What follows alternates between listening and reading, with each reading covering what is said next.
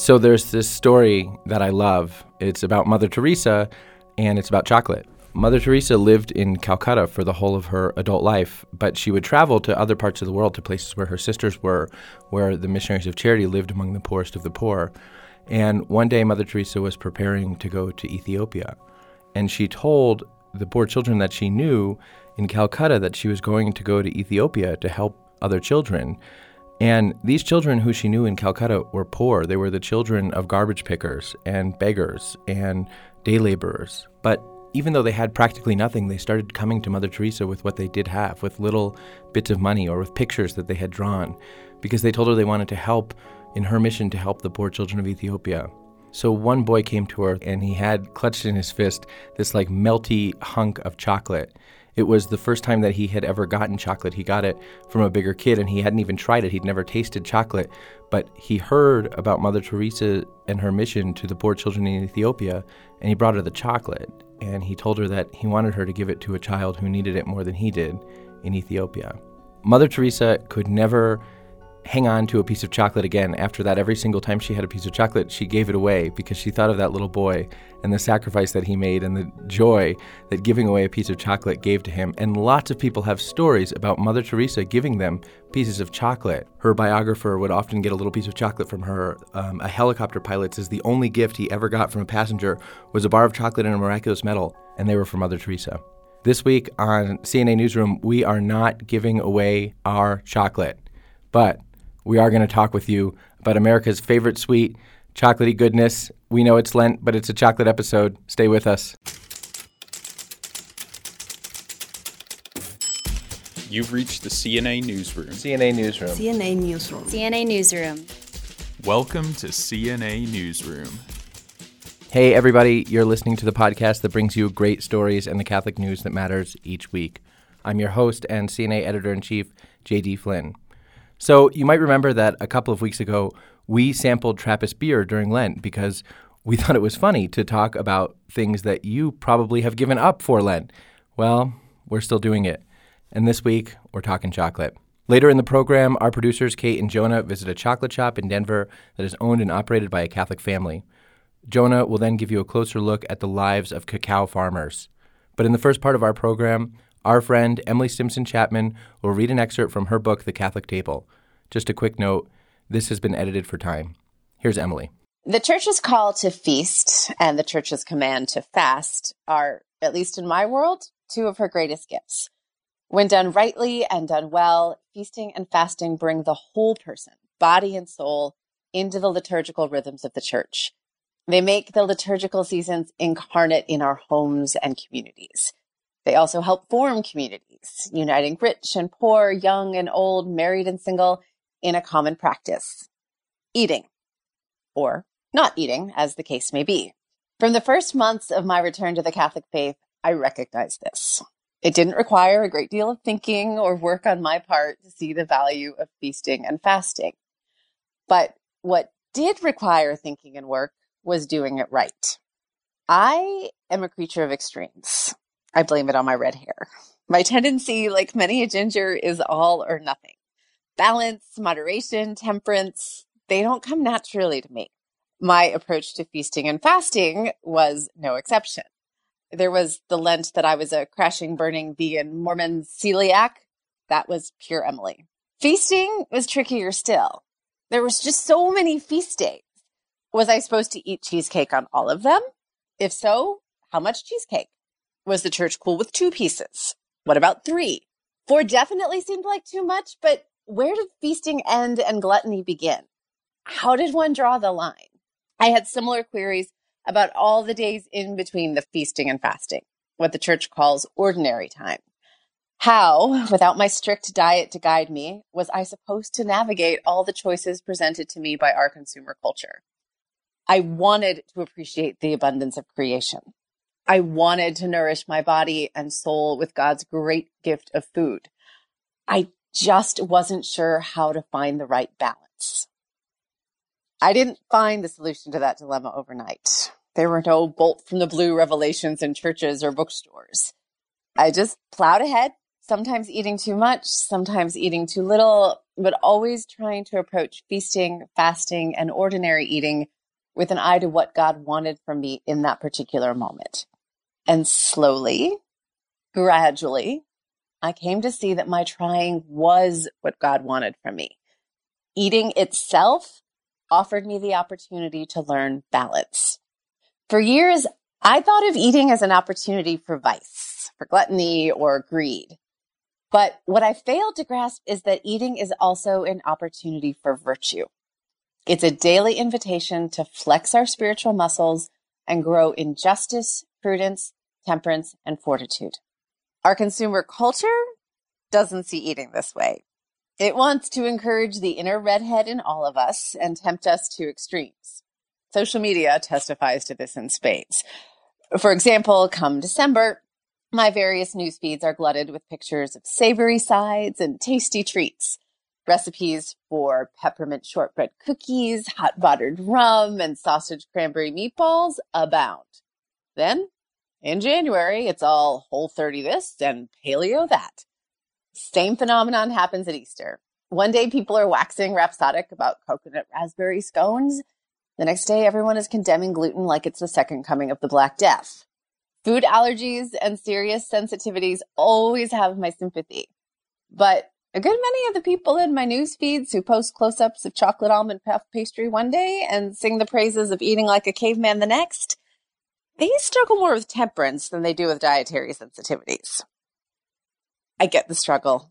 It's mine too. We live in a culture of abundance where bottomless baskets of breadsticks welcome us in every restaurant, 468 different kinds of breakfast cereal line the supermarket shelves, and thousands of food blogs tempt us daily with tasty treats. That abundance has made some of us sick. It has made others among us a bit rounder than we would like to be.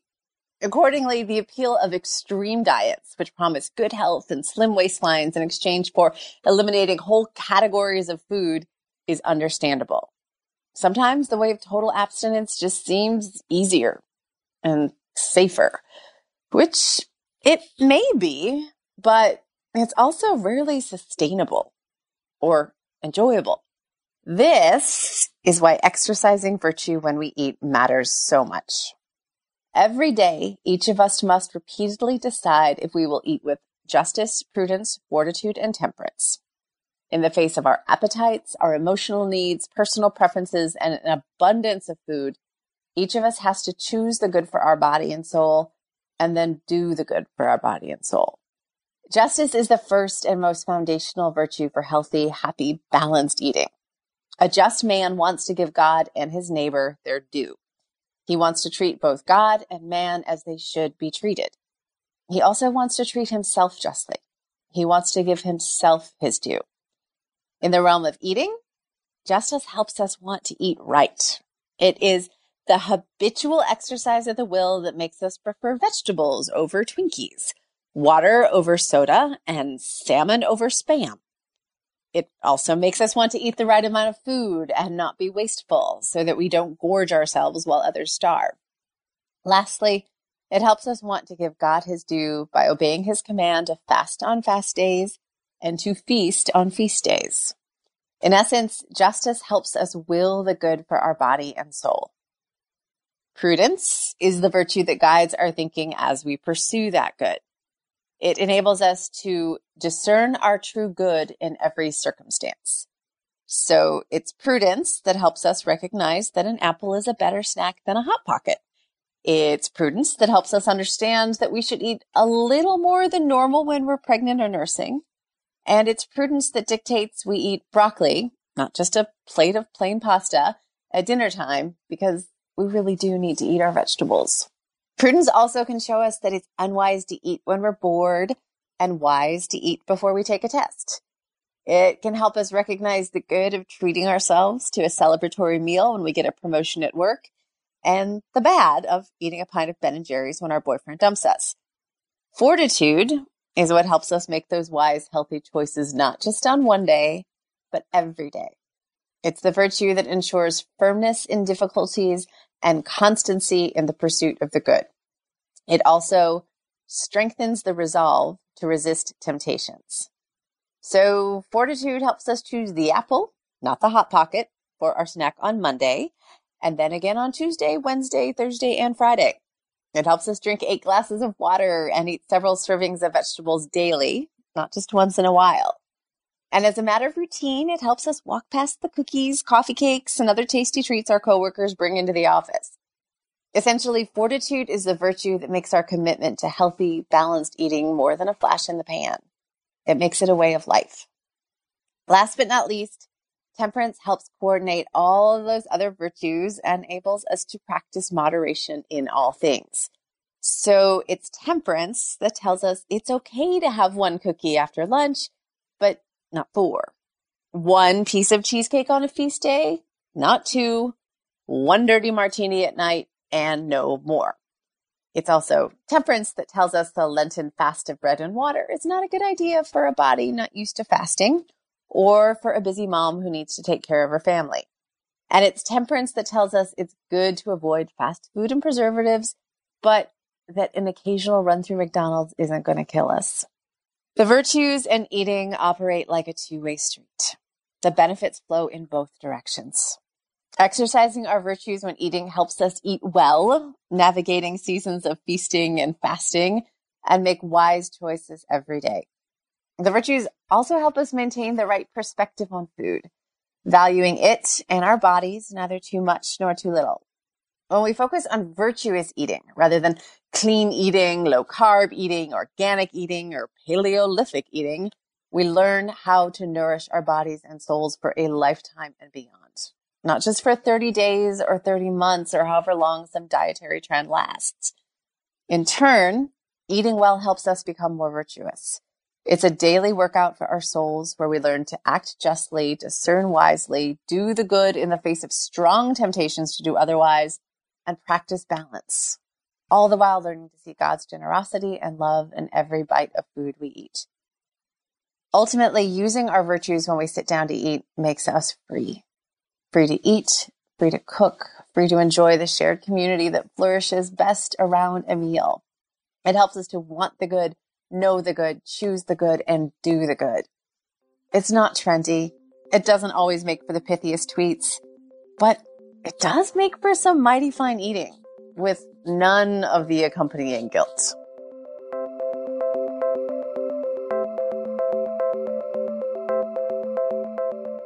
In our next segment, CNA producers Kate and Jonah visited Stargazer Fine Chocolates in Denver. They specialize in dipped chocolates, coffee, and truffles. Kate and Jonah brought some truffles back to the office after this interview, and um, they were very good. Here's Kate. Stargazer Fine Chocolates has been open for about a year and a half, but it all started decades ago with the D'Onofrio family's love for chocolate. Here's John D'Onofrio. I always gave chocolate for Valentine's Day and Easter to my kids from when they were literally after they're born and it was okay to give them chocolate. And then we had grandkids and we started that tradition. John's daughter Karen is the master chocolatier here. But before she got started in chocolate, Karen was studying for a master's in theology from the Denver based Augustine Institute. The Easter that I graduated, my dad went to buy Easter bunnies at the chocolatier we had always gone to. Um, he said he was retiring, so we panicked. So, where, where are we going to get our chocolate from? What are we going to do? Um, so, we kind of toyed around the idea with of buying his shop when he retired, and that didn't work out. But I did work with him for a couple months when I graduated because I didn't have any job or plan or anything like that. Um, so I worked with him a few months, and I really liked the chocolate, and we decided to build our own business from that. They first began producing chocolates from their kitchen. They'd give samples of chocolates to friends and family and ask for honest feedback. And the feedback was always really good. Within time, they moved to a commissary and then to a kitchen at a local parish, where the family sometimes produced chocolates to raise money for the parish school. Then last year, they opened a storefront off 7th and Colorado Boulevard in Denver, nestled between a popular brunch spot and a Trader Joe's. Originally, they thought to call the shop after their last name, but then Karen had another idea. So I really wanted to name it after St. Joseph. He's our patron of um, workers, and we're a small business, and I, I have a, a, devotion to him. So I looked up names of lilies, and stargazer is a type of lily, and so we all really like the name stargazer because it also is kind of dreamy and romantic, and it just has the feel of eating chocolate and enjoying life. The family is definitely enjoying life running Stargazer Fine Chocolates, and it's still a family affair. Karen makes the truffles and creates new flavor combinations. Her brother dips all the pretzels and Oreos. Her father coordinates the business side of the shop and is an eager taste tester. And her mother is what Karen and John describe as the glue of the shop. Even Karen's nieces and nephews hope to work in the shop someday soon. They're the staff of the future. Okay, They love because working at the chocolate we'd shop, love but to you have to have. watch 'em. You have to watch it, right? May, may pop a few in their mouth, but we're looking forward to a third generation in a relatively short time, and it's pure joy. Stargazer Fine Chocolates has made a name for itself through its chocolate creations. But John and Karen pride themselves on their hospitality, which they believe is an extension of their Catholic faith. So this has become, and, and I'm not the one that coined this word, but someone came up to me one time and said, "This is a fascinating ministry you have of your faith." And I said, "What are you talking about?" He said, "You're reaching out to people. You're reaching out in a different way. You're bringing people together, and you'll notice that you don't see anybody in our shop on a computer. They're visiting. They're talking to each other." And if they're not going to talk to anybody, I will talk to them. I think that the most important thing to me is putting your faith into action. Okay? And I did not get a degree in theology. In fact, Karen has taught me many things that I didn't know uh, about my religion, okay, after many, many years. But just being kind to people, watching someone struggling to get in the door and dashing over to help them, not to sell them anything, but just to be kind to them. We have people, uh, we're just out of, outside of Snooze here, and there's a lot of people standing in line. And you'll find an older person that, or somebody with limited mobility, and they'll be standing out there and I'll say, Come on in. Well, I don't really want to buy anything. I didn't ask you to buy anything. I asked if you'd like to sit down, and I said, And don't worry about it. And that's just, there's so many opportunities to be kind to people. And I think it's kind of where it all starts. And I know that sounds maybe a little bit corny, but it's really just reaching out to people. And we have so many opportunities here. Another extension of their faith is how they treat their employees. I think that's part of our faith too is that the people we hire aren't just people that work for us. We really care about them and we really make them a part of our family. So everybody when we say family run, like technically sure they're not part of our family, but they really are and we everyone that works for us, we want to be part of our family and it's not just a, a business, it's not just work, it's really a whole lifestyle. They pay above minimum wage and they offer health insurance to their employees, which is sometimes uncommon with a shop their size. People say you can't do that with this kind of a shop. If I can't do it, then I don't want to do it at all because I want people to feel like they can be comfortable. And it makes a difference to a lot of these folks. You can find this Catholic approach not only on the front end of their business, but also on the back end. They get all of their chocolate from a fifth generation family run company out of San Francisco, and all of their chocolate is fair trade from places including Ghana, the Ivory Coast, Nigeria, and Indonesia. So we know that our chocolate is coming from a place that um, it's grown far away, and I probably won't ever meet these people, but I can feel good that like I know that they are also being treated well, and then they're working with a family company, and then we buy our chocolate from their their family, and it comes to ours, and we give it out to yours. So I think the tracing our business the whole way from the source of it all the way to, to who we're selling to is really important. So I got to visit Stargazer Fine Chocolate with our other producer, Jonah, and that's actually where we did the interview with John and Karen. They gave us a tour of the shop, and after hearing about their family's longtime love for chocolate and Karen's particular creativity with flavors, we couldn't resist trying just a couple of truffles. For the podcast, of course. We started off with the orange habanero truffle. So it's a layer of orange pâte de fruit, which is um, kind of like a jelly, um, and then a layer of habanero ganache. So I take fresh habanero peppers and soak them in cream overnight, and then add a little bit of ground habanero and make a dark chocolate ganache. And then it's dipped in milk chocolate, and then there's a little bit of crystallized habanero on top. It's so good. fun to watch people eat because it takes a second for the habanero to catch up.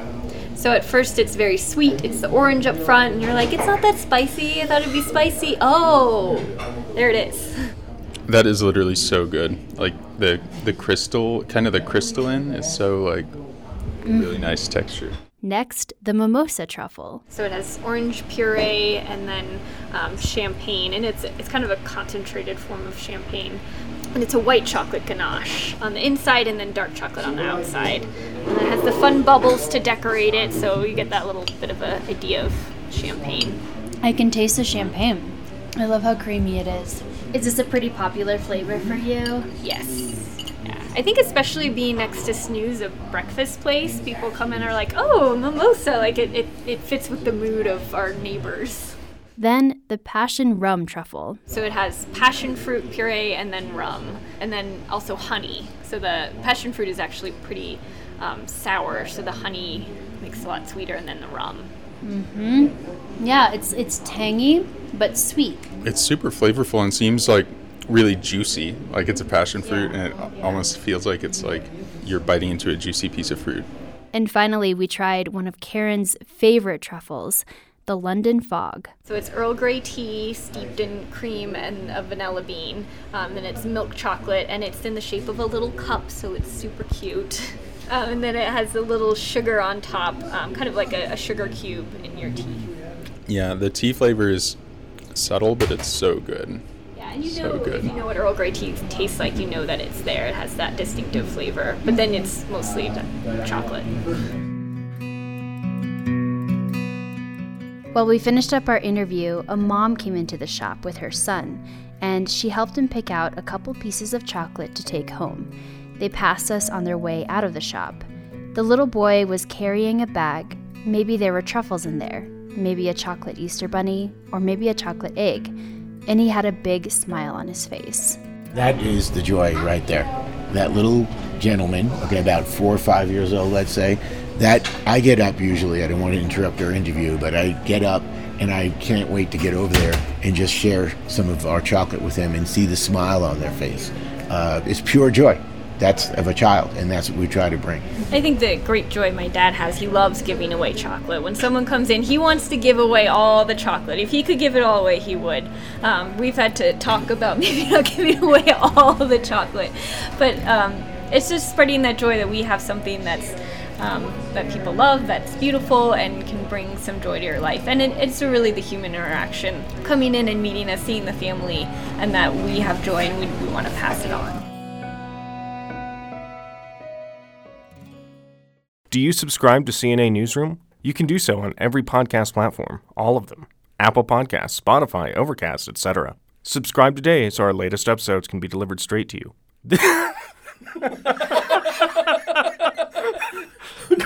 Give the people what they want.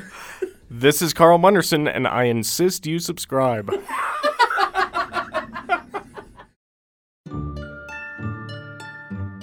Chocolate factories have been a source of childlike wonder for generations. But behind every chocolatier producing cute bunnies for Easter stands a hardworking cohort of farmers. There are actually about 14 million uh, cacao farmers all around the world. This is Simone Blanchard. I work for Catholic Relief Services. These farmers are responsible for farming um, the cocoa beans that eventually end up as chocolate. You've probably seen pictures of the cacao pods. They're shaped kind of like a football and have a bumpy, waxy skin. Farmers cut the pods off the trees by hand, break them open, and harvest the slimy white seeds inside. The seeds will be ready to send off to chocolate factories once they dry in the sun.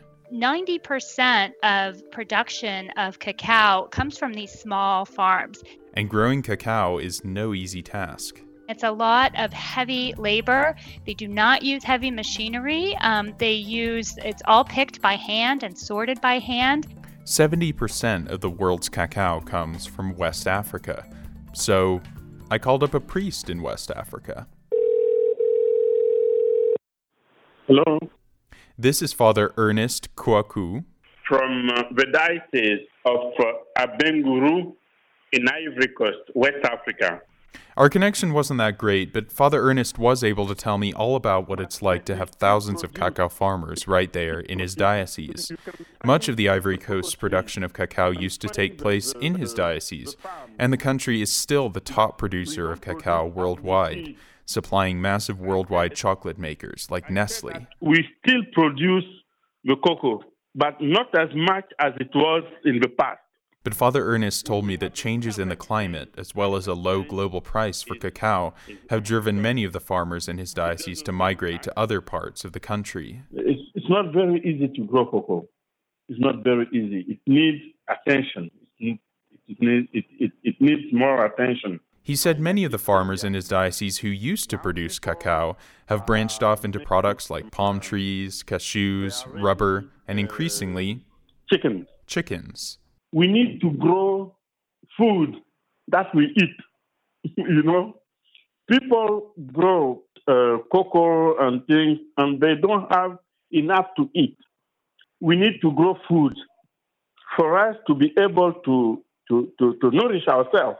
The price of cacao on the global market has historically been low, meaning despite international efforts to make their lives better, most cacao farmers still live in poverty. Can you, can you imagine it's a little hard to hear him at this point, but he says it's hard to imagine working hard all year and yet still not having enough income to afford medication or education for their children.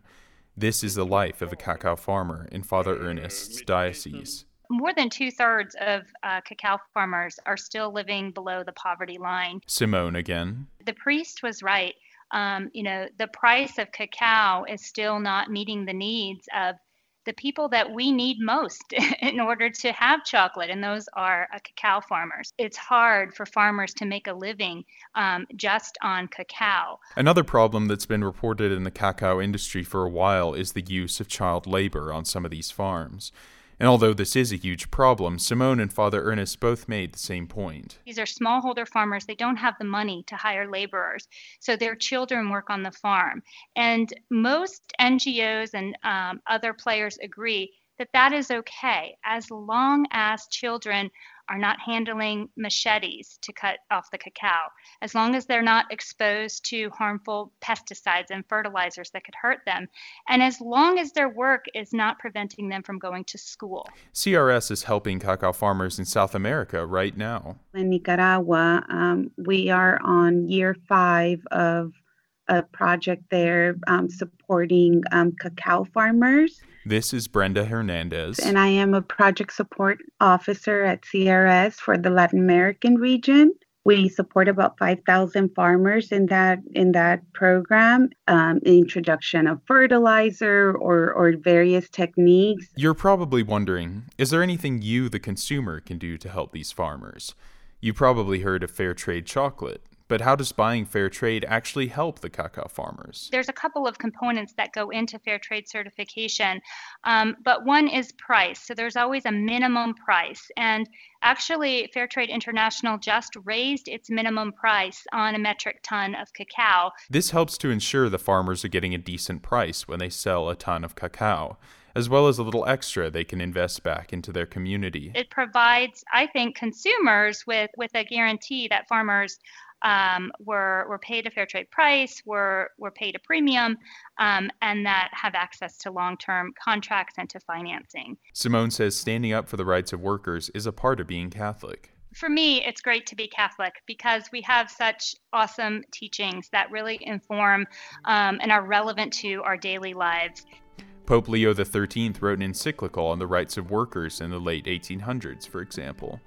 Pope Francis talks a lot about this too we need to be able to do meaningful work to really feel the um, the innate dignity that we all possess. And so, um, when that um, work is taken away, or the um, the situation that we're working in is unjust, um, it really eats at our dignity.